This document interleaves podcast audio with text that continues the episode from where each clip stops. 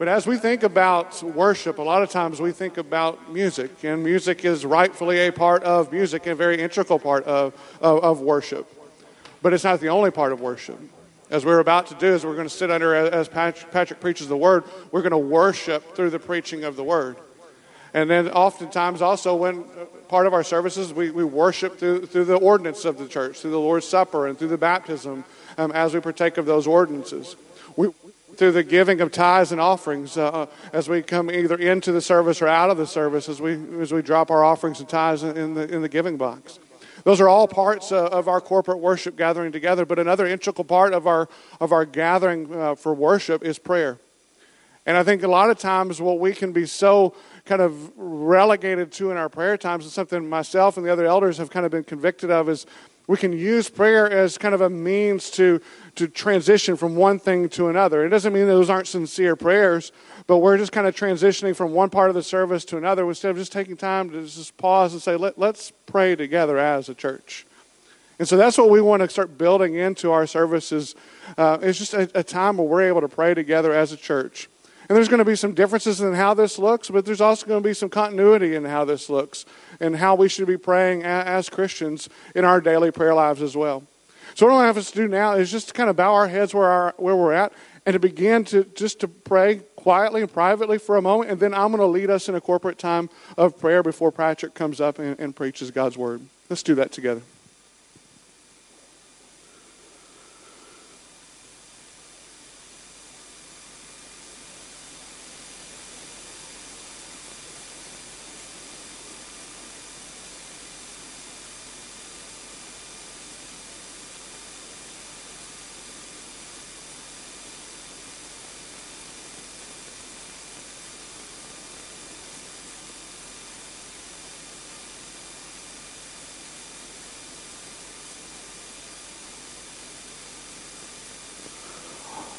Oh Lord, we come before you today. And we thank you for the time and the ability we have to gather and worship you. You being the creator of all things. And as creator, we recognize that you have creator rights over absolutely everything. You alone determine right and wrong and how we are, as your creation, are to live. And we recognize that we failed to live up to your standards. We have sinned against you, O holy God. And as a result, we, we know and we recognize we deserve your just judgment. But by your grace and your grace alone, you have made one way for sinners to be made right before you. Through the life, death, burial, and resurrection of your eternal Son, Jesus. We thank you for this good news that we call the gospel. And we pray that each of us continually, moment by moment and day by day, find our rest in the truths of this gospel.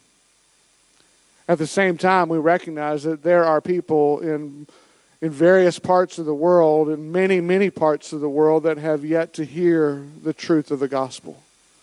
And today we specifically want to, to pray for the Malay Muslims. Muslims in Malaysia who, if they were to die today, would spend eternity receiving your judgment. Lord, send, send more missionaries into the field. Let, let them be faithful to plant and to water and trust you to give the growth, Lord. Let, let them not be found to be discouraged.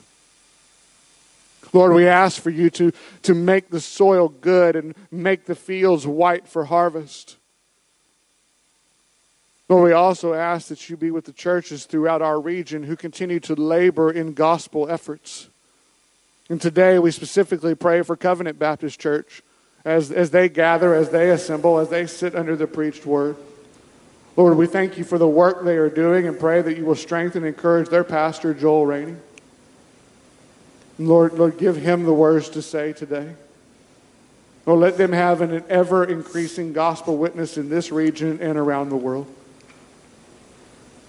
And as each of us think about people in our own lives, in our own spheres of influence, help us to be mindful of people all around us that we need to be sharing the gospel with. May, may we be faithful in sharing and trusting you to bring those we love, as well as perfect strangers, to saving faith in Christ. Lord, as we give of our tithes and offerings today, may, may, these, may these offerings go to advancing the, the mission that you have set before us of making disciples of all nations. So, Lord, may we give out of a generous heart, a faithful heart, to the task that you have before us. And we can no doubt bring many physical needs before you today from those in our church family struggling with health related and emotional issues, family struggles, and the list could go on. Lord, Lord, bring healing, bring comfort, and be glorified in each of these situations. Help us to be mindful that even our suffering and our times of great discouragement can be a means that you use to open the eyes of others to the truth of the gospel. Help us to continue to have hope and joy in these times. And now, as we prepare to open your word and to hear it preached, be with your messenger, Patrick, today. Use him to exposit and to deliver your word to us this morning. Let your name increase and his name decrease. And we ask all of this in, in Jesus' name. Amen.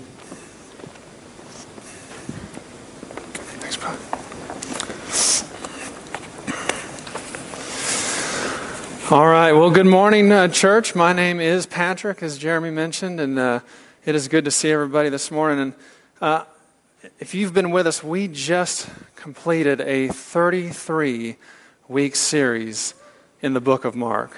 And uh, I, what I want to do is just take a moment and, and commend uh, Jeremy, uh, our senior pastor here, for, for his courage to preach through that book, for his commitment uh, to faithfully preaching the Word of God.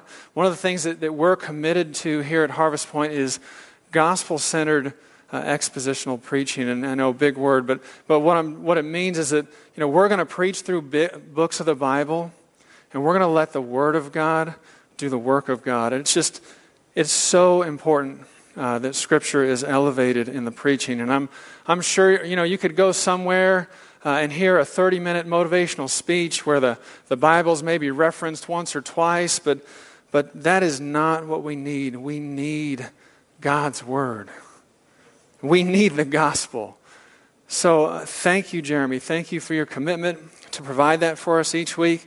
One of the things that I, that I really, and I mean I really appreciate about Jeremy's preaching, besides what I just mentioned, and the fact that he sounds a little bit like Peyton Manning, is that when he hits an important, an important part of the message, like when he, there's an important point, he hits that one of those, huh?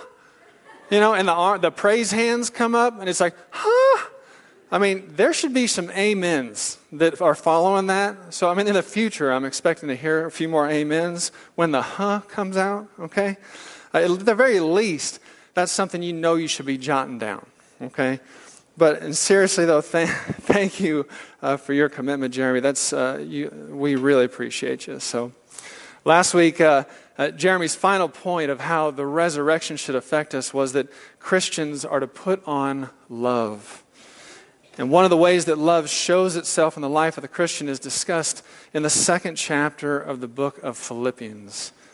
So, after 33 weeks, 33 glorious weeks in the book of Mark, please turn with me to the second chapter of the book of Philippians and let's dive in together. We're going to start in verse 1.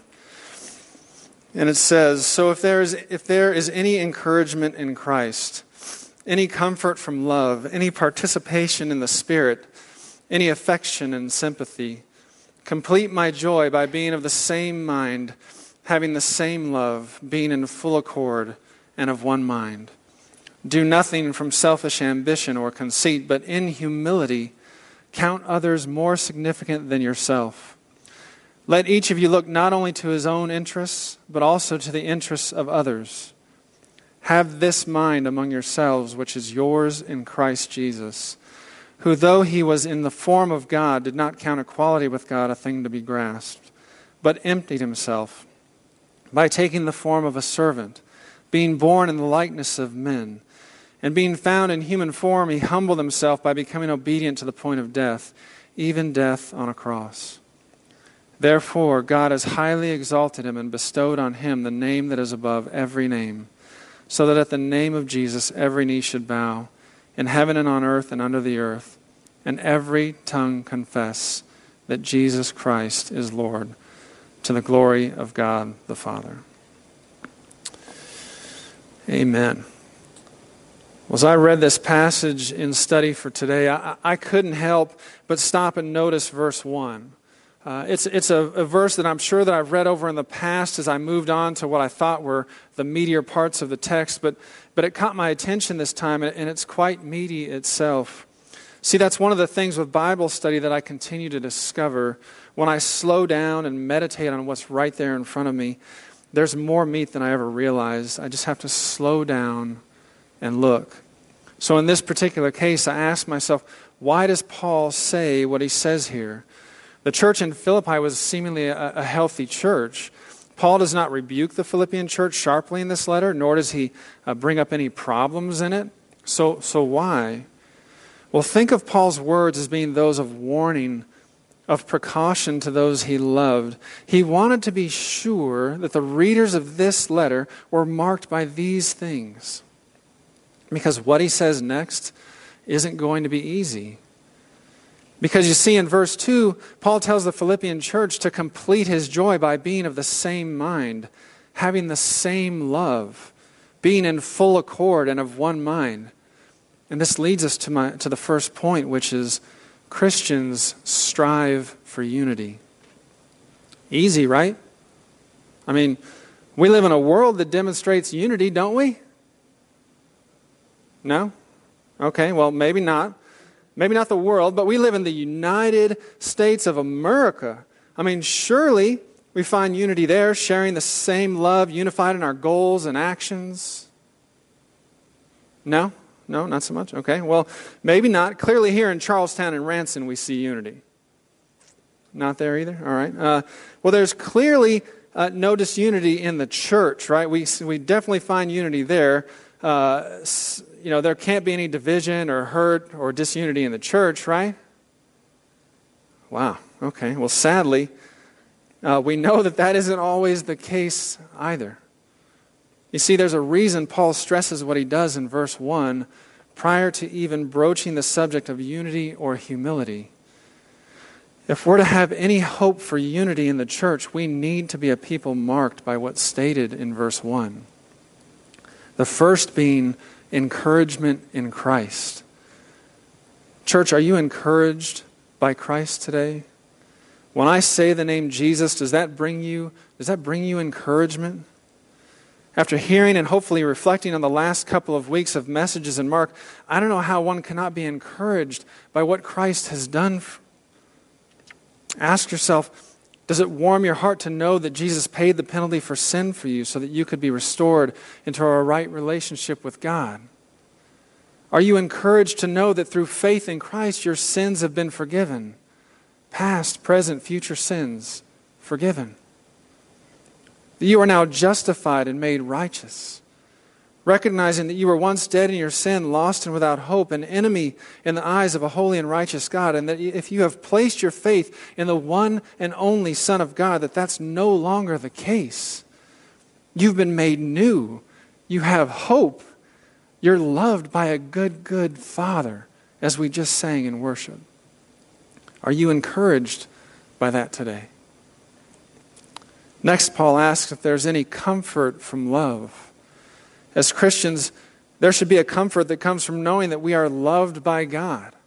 I mean, Jeremy mentioned this a couple of weeks ago, but it, it would have been more than enough for God to have forgiven our sins through faith in Christ, freeing us from condemnation only, but He also adopts us and calls us His children. Amazing. I mean, are you comforted in knowing that today? That God so loved you that he sent his one and only Son to die for you, so that in believing in him, you're now given the right to be a child of God. The question that follows that is, is if there's any participation or fellowship in the Spirit. Is the Holy Spirit at work in your life? We're not talking about something hyper spiritual or charismatic here. We're talking about evidence of life change. So, are we reading God's Word and allowing the Holy Spirit to open our hearts and our minds to what God has to say to us there? Are we convicted by our sin? Are we living in community and fellowship with other believers, allowing others to speak into our lives and speaking into the lives of others? Not just a checklist of things, but desires of a changed life. And finally, Paul asks if there's any affection and sympathy. In other words, do we even care? Do we truly love God and love people? Is it more than just a shirt that we're wearing? Do we share in each other's burdens, rejoice with those who rejoice, and mourn with those who mourn, or are we too busy loving ourselves? Paul was telling the Philippians these things because he recognized again that what he was going to ask next was going to be difficult. And I'll be honest, these, are thing, these things are often difficult enough uh, in my life. Unity, even in the church, is not easy. And I love how Paul states this in verse 2. He says, if, if you have these things, if this is you, if you really are a follower of Christ, then make my joy complete, complete by being of the same mind, sharing the same love, unified. Make my joy complete, he says. As an elder here at Harvest Point, I get this. Make my joy complete. I've seen times of disunity and struggle in the past. And I like where I believe we are now. I'm so thankful for what the Lord is doing in this body. And it brings us great joy as elders to see that. So, how do we continue in this unity? How do we have the same mind and be of the same love? Well, we follow Paul's words to the Philippians in verse 3 and 4, which brings us to point number two, and that's that unity is achieved through humility.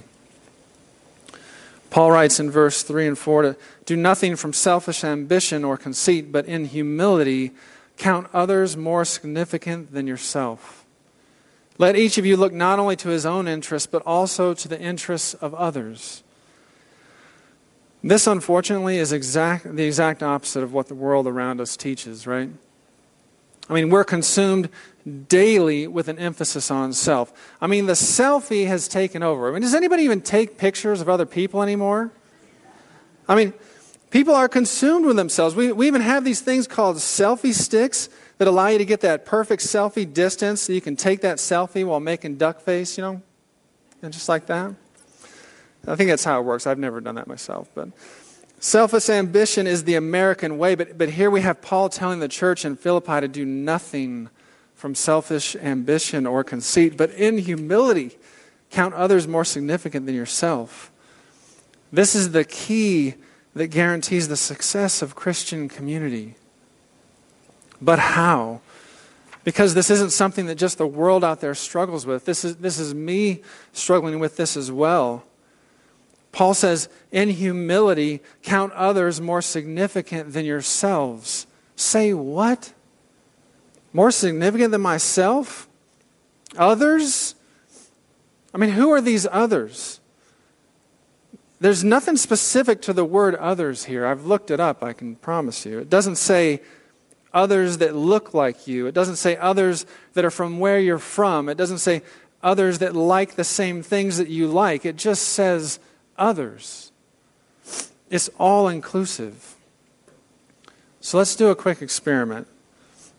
I want you to look around to those that are sitting near to you. Seriously, I want you to do it. I want you to look, look left, look right. I want you to look behind you. I want you to look at their faces. Look at them. are you able to count these people as more significant than yourself? And if we're being honest, probably not. We know we should, but we don't. So, what about when you leave this building and are spending time with family members or coworkers? What about uh, Uncle Bill or Bob from accounting? What about the stranger that you might run into on the street? That's even harder, isn't it? So, in verse 3, Paul tells how we are to view people, really describing what it means to love our neighbor as ourself.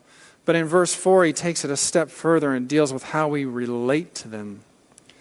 As, a Christian, as Christians, we can't have an all about me and mine attitude, okay? Yeah, we have a duty to care for our immediate families, but our area of concern should extend well beyond that. See, humbly submitting your life to Christ should lead to a life that looks out for the interests of others. A life that doesn't look to be served, but humbly serves others. And here are some examples of what humble service looks like.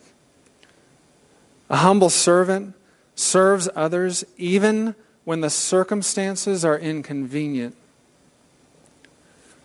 A humble servant serves even people that he or she dislikes. A humble servant serves even when he or she dislikes the work. A humble servant serves even when he or she receives no personal recognition. That's hard, right? But hopefully, hopefully you can begin to see how humility helps us to achieve unity. I mean, what would our church be like if we were all to heed Paul's words to the Philippians here? If all of us regarded each other with equal value and even more significant than ourselves, if we, if we all sought to look after the interests of others, I mean, we'd have people lining up to serve in kids' ministry. There'd be greeters out the wazoo out there. And this leads us to the last and most important point and that is that Jesus provided the ultimate example of humility for us. Paul tells the church at Philippi to have this mind among themselves, yourselves, which is yours in Christ Jesus, who, though he was in the form of God, did not count equality with God a thing to be grasped, but emptied himself by taking the form of a servant, being born in the likeness of men. Paul starts this section by saying that the Philippians need to have this mind amongst themselves, which is theirs in Christ Jesus. In other words, look to the example of Jesus. Have this understanding of who Jesus is. Jesus is God. He has eternally existed. Just one book over, Paul write, would write to the Colossians in Colossians 1, verses 15 through 19, that he is the image of the invisible God, the firstborn of all creation. For by him all things were created in heaven and on earth, visible and invisible.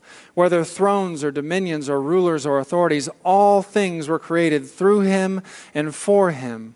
And he is before all things, and in him all things hold together. And he is the head of the body, the church. He is the beginning the firstborn from the, de- from the dead, that in everything he might be preeminent. For in him all the fullness of God was pleased to dwell. The Apostle John in the Gospel of John, chapter 1, verses 1 through 3, tells us that in the beginning was the Word, and the Word was with God, and the Word was God. He was in the beginning with God. All things were made through him, and without him was not anything made that was made. Paul's reminding the Philippians that this is who Jesus is. Though he was in the form of God, in other words, though he is God, eternally existing with the Father, all things created through him and for him, he did not count equality with God a thing to be grasped. This is in complete contrast to Adam, right? As Adam sought to be like God by grasping, whereas Jesus humbled himself by letting go. You see, God did not have to save anyone, yet He does. And Jesus, being obedient to the Father's plan of redemption, humbles Himself and enters into humanity, taking on the form of a servant. In being born in the likeness of men, Paul says that he emptied himself. And we can't get confused by what this means. See, Jesus, in emptying himself, himself, did not lay aside his deity here. He didn't put it on the shelf for later. Jesus was still fully God, yet at the same time fully man. Several Bible translations use the word humbled versus emptied. Jesus basically laid aside glory to take on human form and the restrictions that come with it. Jesus would get hungry. He would grow tired. He would thirst, yet he was still God. But in his humility, he didn't rely on his divine attributes like he could have. Paul continues in verse 8 And being found in human form, he humbled himself by becoming obedient to the point of death, even death on a cross. Having the Holy Week of Easter just behind us, many of us have been recently reminded of Christ's suffering and death on the cross. Paul, having just encouraged the church at Philippi to be unified and humble, to look to the interests of others, now reminds them of what Christ ultimately did to set this example for us. Jesus obediently humbled himself. God made him who knew no sin to become sin for us. Do you, do you understand how significant this example of humble obedience is? God, who is holy, who hates sin, became what he hates for us. Jesus humbled himself to the point of death, even death on a cross. And death by crucifixion was a form of punishment without equal in its pain and humiliation. Only the worst of criminals underwent crucifixion, and to hang on a cross would have been a sign to the Jews of that day that an individual was cursed by God. Yet Jesus humbly submitted to the Father's will, even to the point of death on that cross. What an example of humble service for us to follow. I mean, Jesus Christ looked not only to his interest, but humbly submitted to the Father's plan of redemption for you. God so loved you that he gave his one and only Son, that whomever believes in him shall not perish, but have eternal life. Amazing. Earlier, I gave some examples of what humble service looks like. I can assure you that the work that Jesus came to do on your behalf was not convenient. He likely didn't take any joy from having his body beaten or his hands and feet nailed to a cross. And he certainly didn't receive any praise from man as his followers had deserted him and his accusers mocked him and spit on him. Yet Jesus demonstrated the ultimate example of humility. He remained silent, but in his silence, he was victorious. Victorious. Therefore, verse 9 God has highly exalted him and bestowed on him the name that is above every name, so that at the name of Jesus every knee should bow in heaven and on earth and under the earth, and every tongue confess that Jesus Christ is Lord, to the glory of God the Father. Church, as we were reminded just last week, Christ's humble submission leading to his death on a cross was not the end of the story. If that were the case, we'd have no reason to be here. Jesus has risen and is highly exalted. And one day every knee will bow and every tongue will confess that Jesus Christ is Lord, all for the glory of God the exaltation of Jesus Christ is as much a motivation for the Christian to live a life of submissive humility as was his incarnation. God will reward a life of humble submission to his will. Scripture tells us that he opposes the proud and gives grace to the what? To the humble. So I would ask you the same question as Paul asked the Philippians in verse 1 of this text today.